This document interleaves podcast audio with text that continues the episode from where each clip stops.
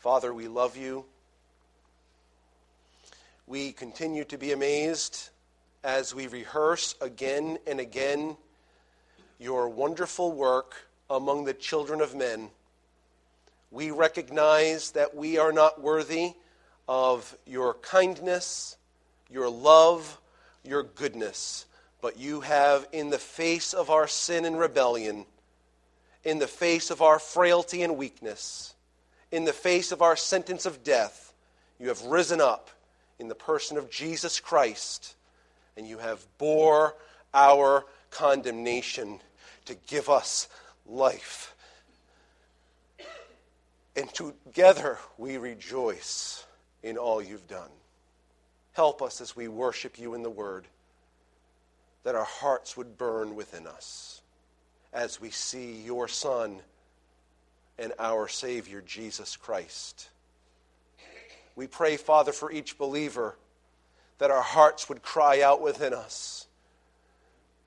And for each one that maybe has not, to this point, turned their attention and placed their faith in Jesus Christ, that there would be a cry from them as well that Jesus is Lord. A cry to Jesus that they need him. A cry to you that they need the salvation that is offered only through Jesus. We pray these things with confidence because we know we pray according to your will. Amen. I invite you to open your Bibles, please, to 1 Corinthians chapter 15. Greyhounds are motivated by a lure. Now, it used to be a rabbit, which is kind of disgusting. but you know, they run around the track. It's because there's something on that pole that they're chasing. It's uh, apparently some kind of a bone filled with something yummy that they want to eat. It used to be a rabbit. But they're motivated by running after this thing. Only one of them gets it.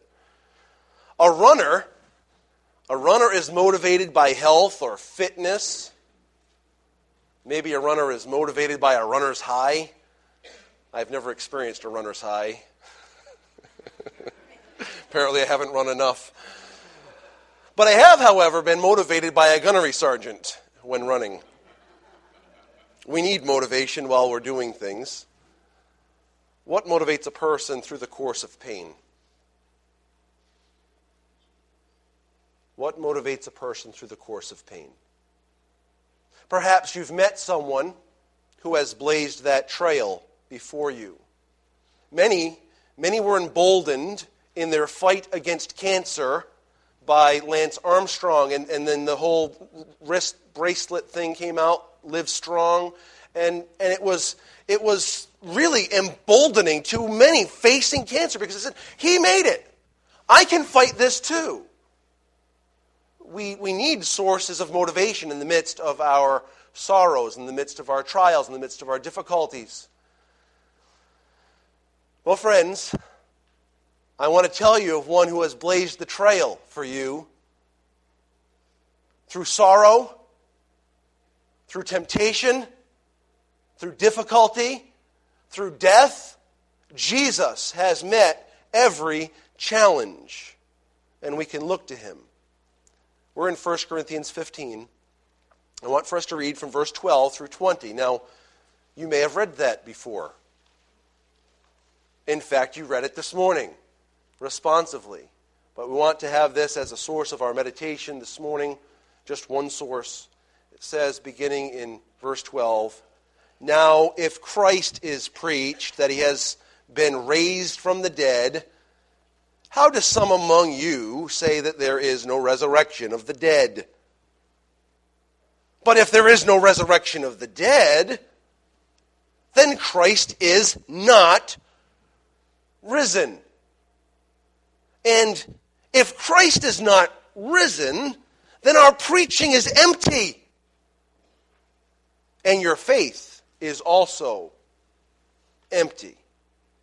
Yes, and we are found false witnesses of God because we have testified of God that He has raised up Christ, whom He did not raise up, if in fact the dead do not rise. For if the dead do not rise, then Christ is not risen. And if Christ is not risen, your faith is futile and you are still in your sins. Then also, those who have fallen asleep in Christ have perished. If in this life only we have hope in Christ, we are of all men the most pitiable. And then the smile comes.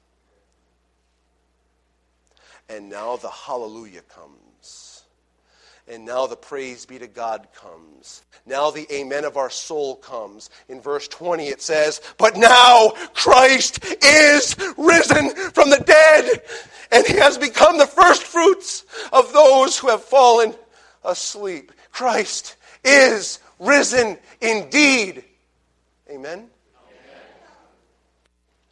If Christ simply died, our message is useless. Our faith is useless. Our sin is dominant. And our death is dreadful. If Jesus died, and that's the end of the story, we are of all men most miserable and most to be pitied.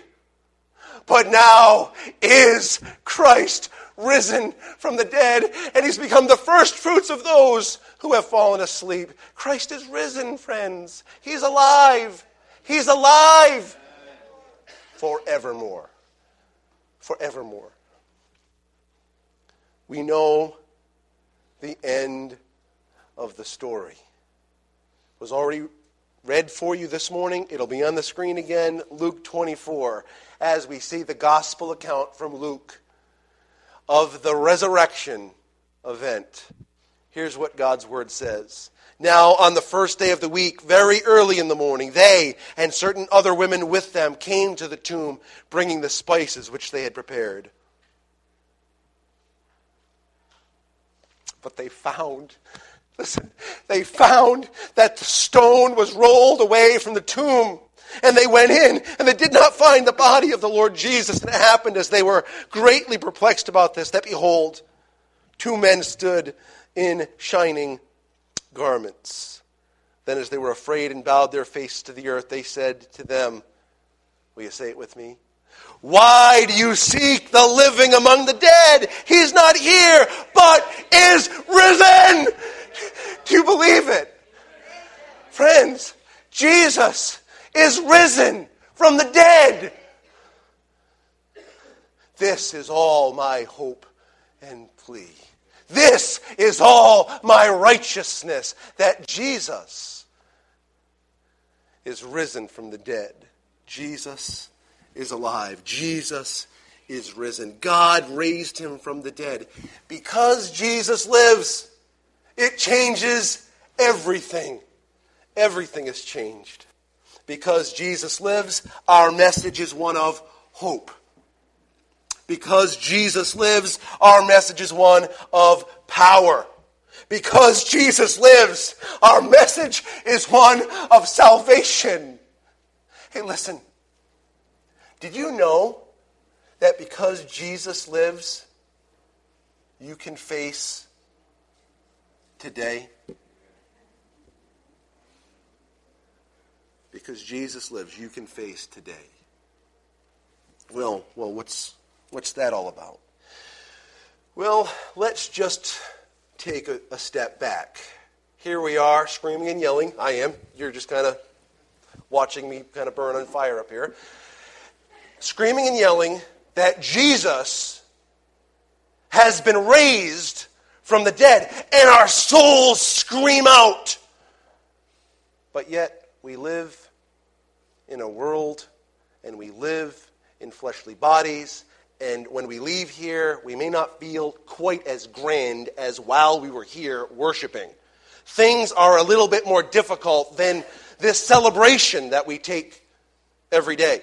But I want to tell you that this celebration, every time we're together, about Jesus living and the fact that Jesus is our life and that Jesus is our hope and that Jesus is our stay, that, that message affects today. Because Jesus lives, I can face today. Today is filled with trials. Today is filled with trials. I can face those trials because Jesus lives. Let me invite you to open your Bibles. We're in 1 Corinthians. I want you to turn to 2 Corinthians chapter 4, please. So just take a right in your Bibles. You'll get there quickly. 2 Corinthians chapter 4. Beginning in verse 8. Now listen, I don't know what you know about the Apostle Paul. I can tell you, first and foremost, he was a sinner saved by grace. He said he was the chiefest of sinners that Christ died for. But if you know anything else about Paul, he wrote a good majority of the New Testament.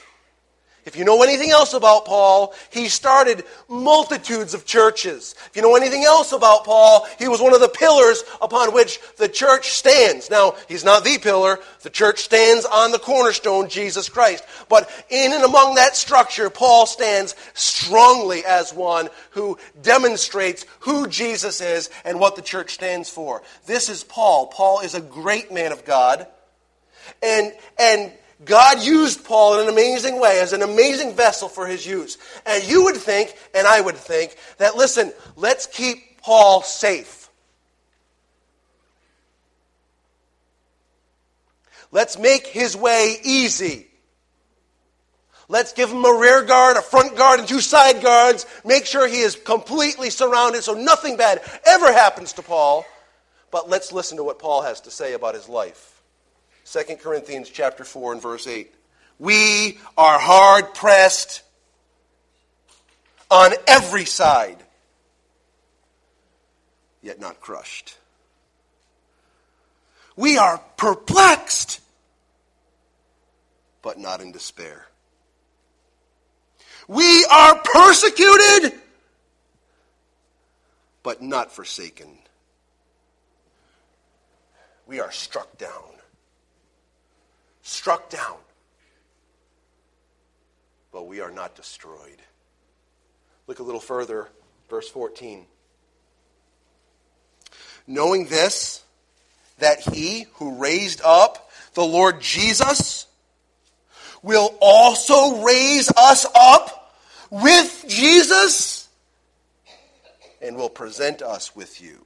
Now listen, this is what he's here he is. He's he's perplexed. He's hard pressed. He's struck down, but it's not the end of the story. He knows the end of the story. Jesus lives, so I live, so you can live. This is the end of the story.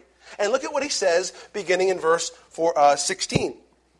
Therefore, we do not lose heart. Even though the outward man, our outward man is perishing, yet the inward man is being renewed day by day. For our light affliction, pressed down, struck down, what? Perplexed? Doesn't sound light to me. Our light affliction, which is but for a moment. I'm sure it's not really a moment, Paul. It's not really a moment. It's just a moment compared to our light affliction, which is but for a moment, is working for us a far more exceeding and eternal weight of glory. While we do not look at the things which are seen, but at the things which are not seen. For the things which are seen are temporary, but the things which are not seen.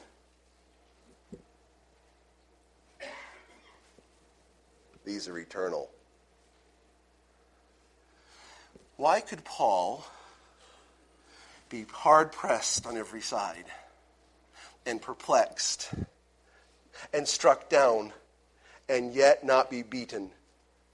Why was he not giving up? Why did he not feel forsaken? I'm serving you, and this is what I get.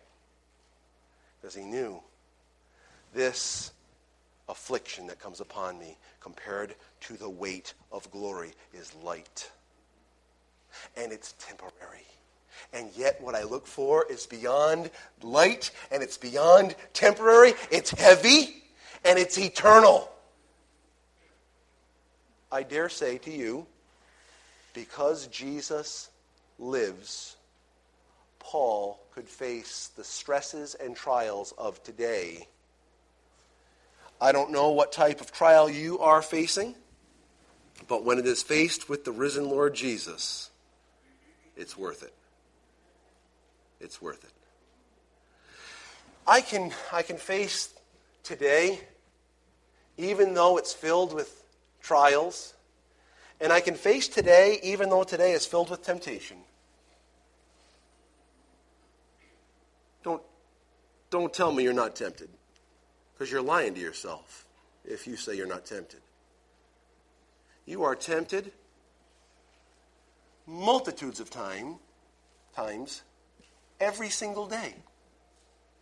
Which is why God's word tells us in Hebrews chapter 12, verses 1 and 2 Therefore, we also, seeing we are compassed about by so great a cloud of witnesses, let us lay aside every weight and the sin which doth so easily beset us, and let us run with patience the race that is set before us. How, are you going to do that? Looking unto Jesus, the author and the finisher of our faith, who for the joy that was set before him endured the cross, despising the shame, and he sat down. Where? He is sat down at the right hand of the throne of God. We can face temptation victoriously when we're doing it looking unto Jesus. Because he lives, I can face today. I can face the, the day that is filled with trial. I can face the day that is filled with temptation. And you realize this as well. Today is filled with demands. Today is filled with demands. Now, I'm not talking about, well, I've got to get groceries, or I've got to go to work, or I've got to clean the car, or I've got to clean the house, or vacuum the rug, or do the laundry. I'm not talking about those demands. I'm talking about I'm talking about demands that are far greater than that. I'm not talking about the demands of taking medication or eating. I'm talking about real demands. I'm talking about a demand that comes from the holiest of holiest. I'm talking about demands that comes from the King of Kings and the Lord of Lords. I'm talking about demands that comes from the one that created life and breath and all things. I'm talking about Christian demands. We face those demands and sometimes we are intimidated. No? Do you feel intimidated by the Christian life? If you're not, if you're not intimidated by the Christian life, you don't really know how serious God takes His word.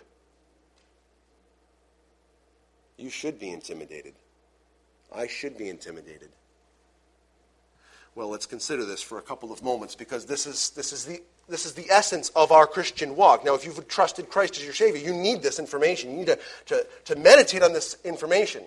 There is demand on you every day, and it is pretty overwhelming. Take a look with me at Romans chapter 6. Now, you're in 2 Corinthians. Head back left. You're going to go through 1 Corinthians. You're going to come to Romans. Romans chapter 6. Just two books to your left.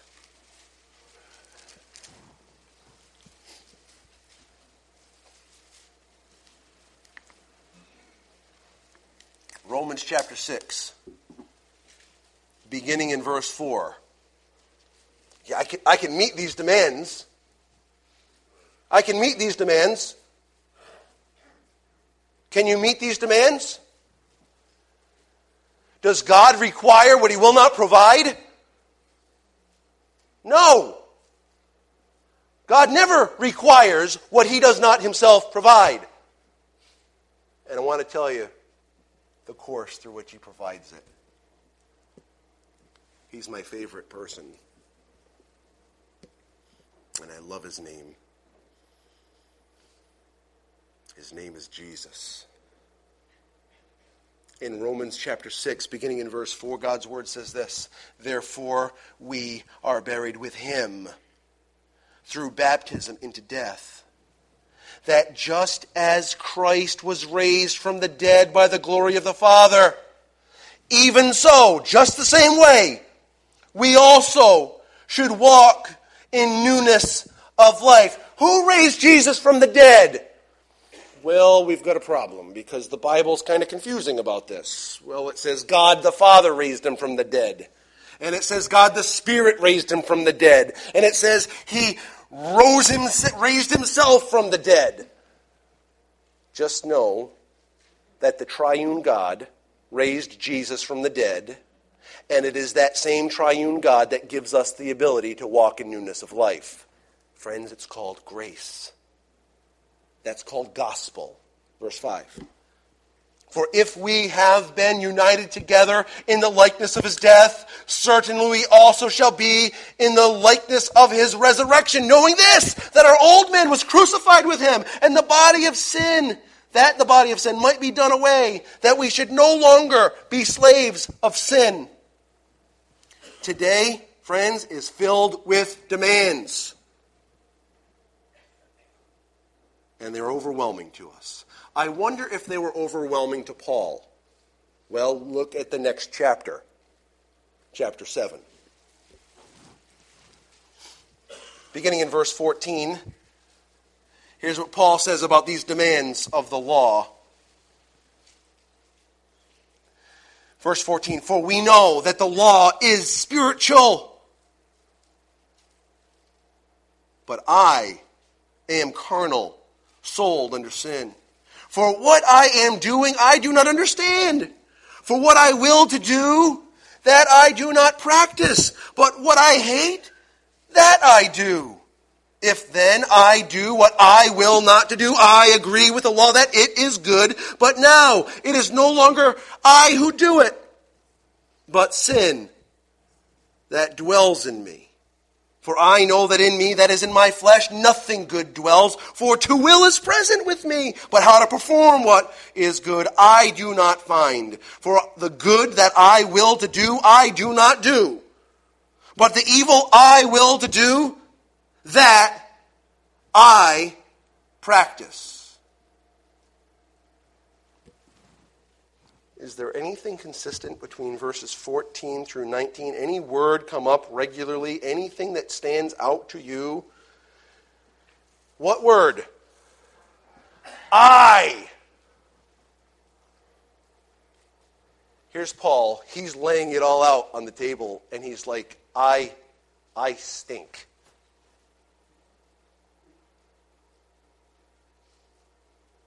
I am in capable. This is Paul's problem in chapter 7.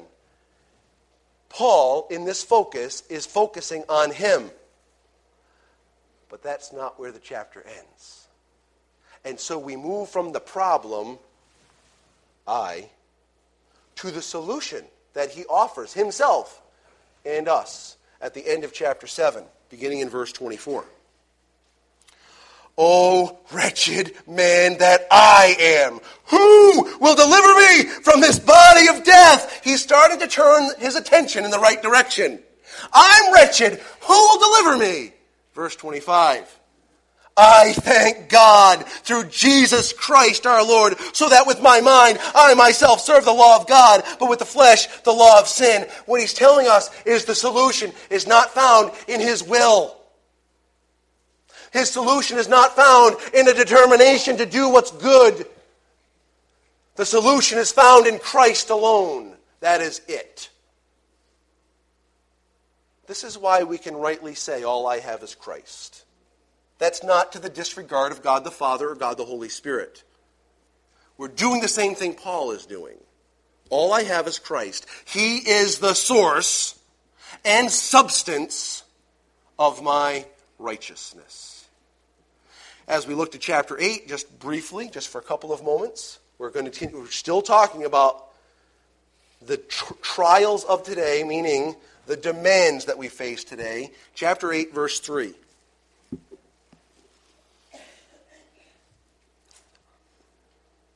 This just makes me smile. for what the law could not do in that it was weak, not of its own accord. What makes the law weak? Me. I make the law weak. The law is perfectly fine. I just happen to mess the thing up. The law was weak through the flesh. What the law could not do, God did. God did. How? By sending his own son in the likeness of sinful flesh. On account of sin, he condemned sin in the flesh. Why? That the righteous requirement of the law might be fulfilled. What's it say? Mm. That the righteous requirement of the law might be fulfilled in us. In us. God wants to accomplish His will in us. God wants His law met in us. He didn't say the law is no good. The law was no good because of me. The law is met in Christ, and the law is met in me with Christ in me, the hope of glory. Oh, this is, this is good news, friends, that the righteous requirement of the law might be fulfilled in us who do not walk according to the flesh, but according to the Spirit. Look at verse 11. But if the Spirit of him who raised Jesus from the dead dwells in you, he who raised Christ from the dead will also give life to your mortal bodies through his Spirit who dwells in you. What is he talking about? The same way, same power, same source that raised Christ up from the dead dwells in you as a believer in Jesus Christ. And he will quicken, make alive your mortal, this physical, current body, so that the righteous demands of the law are met in us. This is good news, friends. This is the gospel for believers. The gospel doesn't end when we say, Yes, I trusted Jesus Christ as my Savior. All of my sins are washed away, and Jesus' righteousness is added to my account. I'm going to heaven forever. That's not the end of the gospel. The gospel is for you as a believer in Jesus Christ because through the gospel, the demands of the law are met in us. Because we die that he might live in us. We call it being crucified to ourselves or dead to ourselves or the old man being put off. We have these names for it. We fulfill the Word of God while empowered by the Spirit of God.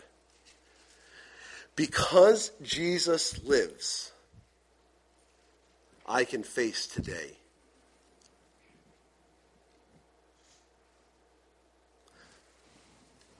But what about eternity? But what about eternity? We can also say, because Jesus lives, I can face eternity. Now, I, I want to just warn you, I'm going to start with the bad news first.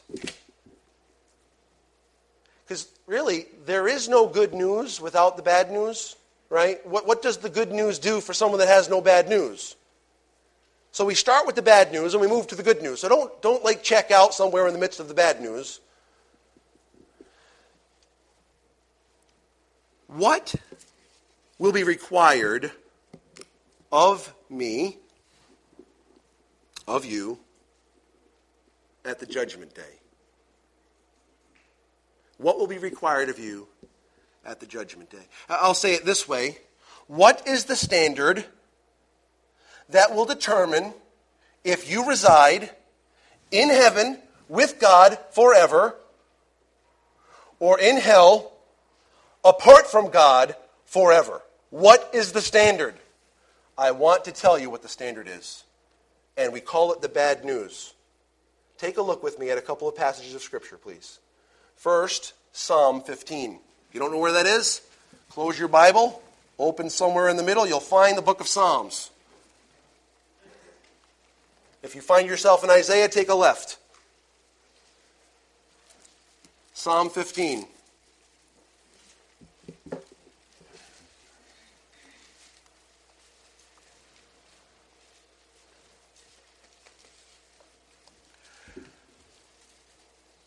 Now, when I read this, you're not going to think it sounds like bad news until we have to make an application of it.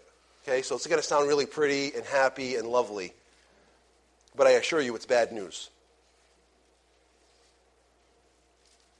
Psalm 15, beginning in verse 1. Lord, who may abide in your tabernacle? Who may dwell in your holy hill? Well, here's the one that can dwell with God he who walks uprightly and works righteousness and speaks the truth in his heart. He who does not backbite with, his tongue, nor does evil to his neighbor, nor does he take up a reproach against his friend, in whose eyes a vile person is despised. But he honors those who fears the Lord. He swears to his own hurt and does not change. He who does not put out his money at usury, nor does he take a bribe against the innocent. He who does these things shall never be moved. Well, that sounds very pretty until you wonder in your own mind if you ever lied. Or if you wonder in your own mind if you ever said something not so nice about someone else behind their back. You ever do that? If you say no, I'm going to call you a liar. You've lived too many years to not have lied or spoken ill of someone or taken advantage of someone financially. Why is this bad news? Because you just told me you can't make it to heaven.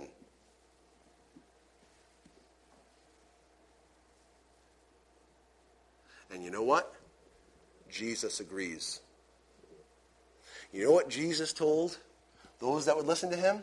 In Matthew 5 48, listen, listen to the standard. Therefore, you shall be perfect. Just as your Father in heaven is perfect. There's the standard perfection. And if you don't believe it yet, the Bible comes to a beautiful yet shocking conclusion in Revelation 21. Oh, we get really, uh, our, our hearts are moved and we get all fuzzy when we talk about God dwelling with his people and God wipe away, wiping away every tear from our eyes and, and how, how there's no more pain, sorrow, death. It's great. I love it. Revelation 21, 1 through 7. It's like outstanding. In, in every funeral, uh, it, it, probably is read there, whether it applies correctly or not, it's read because it's beautiful and we get excited. And then we come to verse 8. And John the Apostle, led by the Spirit, gives the bad news. He says, But the cowardly, unbelieving, abominable, murderers, sexually immoral, sorcerers, idolators. Now let's stop there just for a moment. That includes being covetous. And all liars shall have their part in the lake which burns with fire and brimstone, which is the second death. Friends, that's sobering news. The psalmist, Jesus, and the Apostle John are all saying the same thing. You can only make it to heaven if you're perfect. Well, that was a good day. See you later. No, that's not how it ends, is it? Because there's good news. There's the best news. It's reserved for the end. What is the good news? Take a look at Romans chapter 4. Now, you're already in Romans. Hopefully, you can find it again. If not, I assure you I'll read it to you. Romans chapter 4.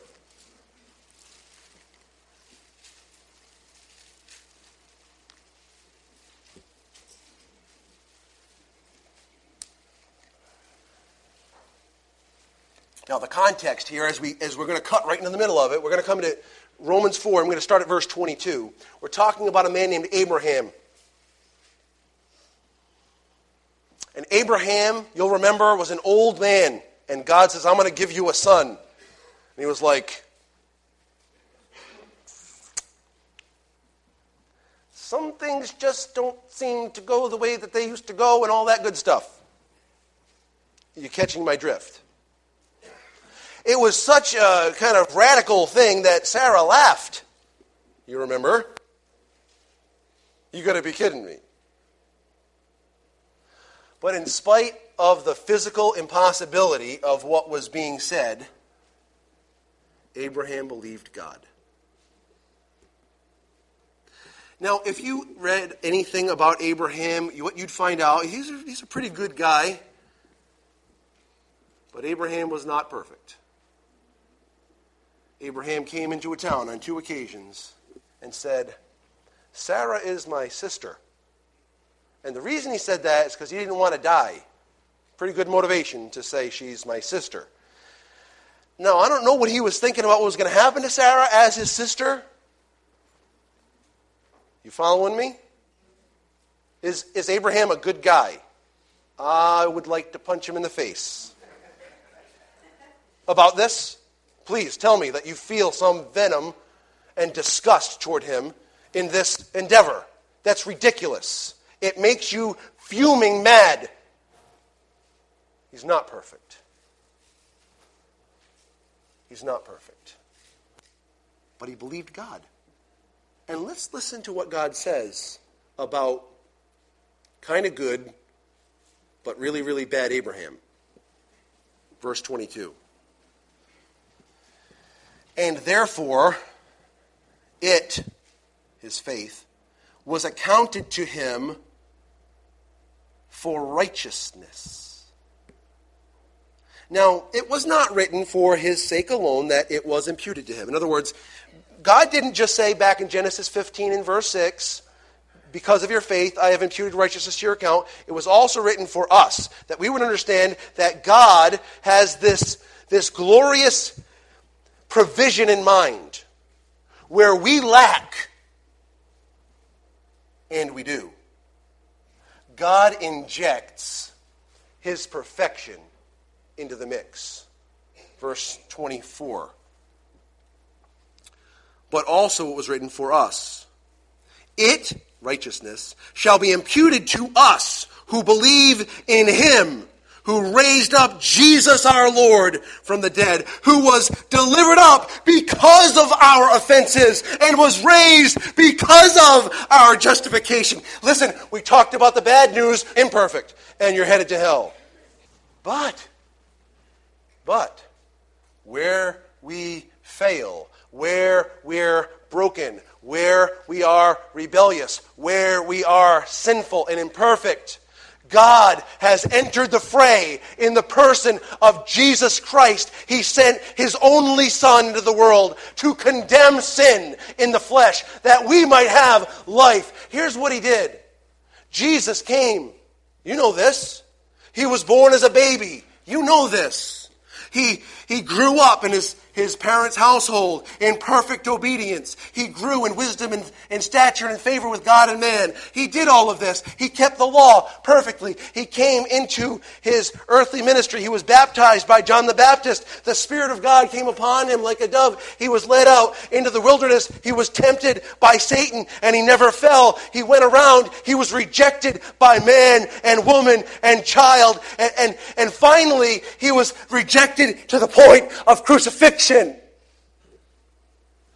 we saw on Friday night as Jesus hung on the cross, he became sin for us, even though he knew no sin. He cried out from the cross, My God, my God, why have you forsaken me? The sky was dark at noon as God laid all the transgressions of every saint of all the ages on Jesus. He became sin for us, even though he knew no sin. Why? That the sin would be removed from us and from our account and so that his righteousness in his perfect obedience would be added to our account. This is called justification. So l- let me ask you a question, and this is serious. Raise your hand Raise your hand if you recognize and have called out to God and said, I need Jesus. Without Jesus, I have no eternal life. If, if you've raised your voice to God and said, I trust Jesus and Jesus alone that I might have life, you raise your hand and keep it there. I want to tell you something, folks. You that have your hand in the air, who have trusted Jesus alone as your salvation, you, in God's eyes, are forever perfect. Because of Jesus. Because he lives, I have life. Because he lives, I can face eternity. Because he lives, I am righteous forever.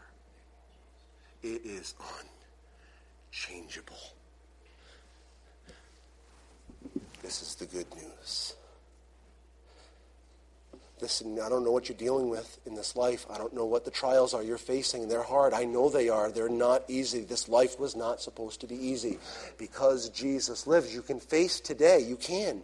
I, I promise you, you can face today. In the face of your trials, Jesus, he, he blazed the trail in the face of your temptation, you can be victorious. Jesus blazed the trail. In the face of the demands of the law, you can deal with it because Jesus blazed the trail. You're going to face God one day and you can stand there because Jesus blazed the trail. He is not only the author of my salvation, He's the finisher of my salvation. He is everything. There's nothing else. Do you know Him? Do you know this, Jesus? Yes, I do. He is risen indeed. Because he lives, I can face today. Because he lives, I can face eternity. The question that remains is can you? Can you? See, I'm no special person. A lot of people raising their hands. They're not special. They're special because God sent his son to die for them. Yes, they're special. But they're not super saints and now, oh, suddenly now they're perfect. No, that perfection is granted by Jesus.